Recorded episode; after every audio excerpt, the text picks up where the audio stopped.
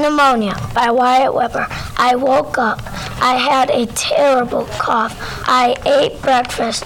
I was coughing it up. All of a sudden, my chest hurt. So I told my mom.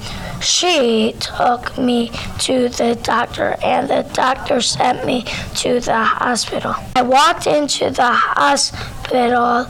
I had a weird feeling in my gut. I felt like my gut had bubbles in it that was popping, but I thought that was just a sign of pneumonia.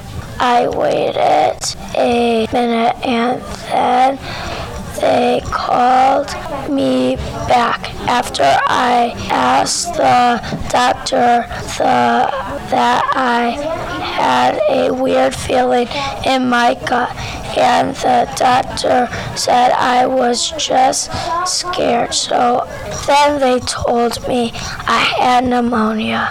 I screamed, No!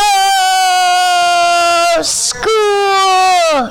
Yay! They gave me medicine to help, and the next day, my mom and dad had a cough, and my sister. So they all went to the doctor, and the doctor said to go to the hospital, and they had pneumonia. So then we got more medicine, and it was crazy. Everybody in my family was coughing, and then I thought something was going on but I think it was just contagious. We had to go to the grocery store to get some food, and everybody started coughing.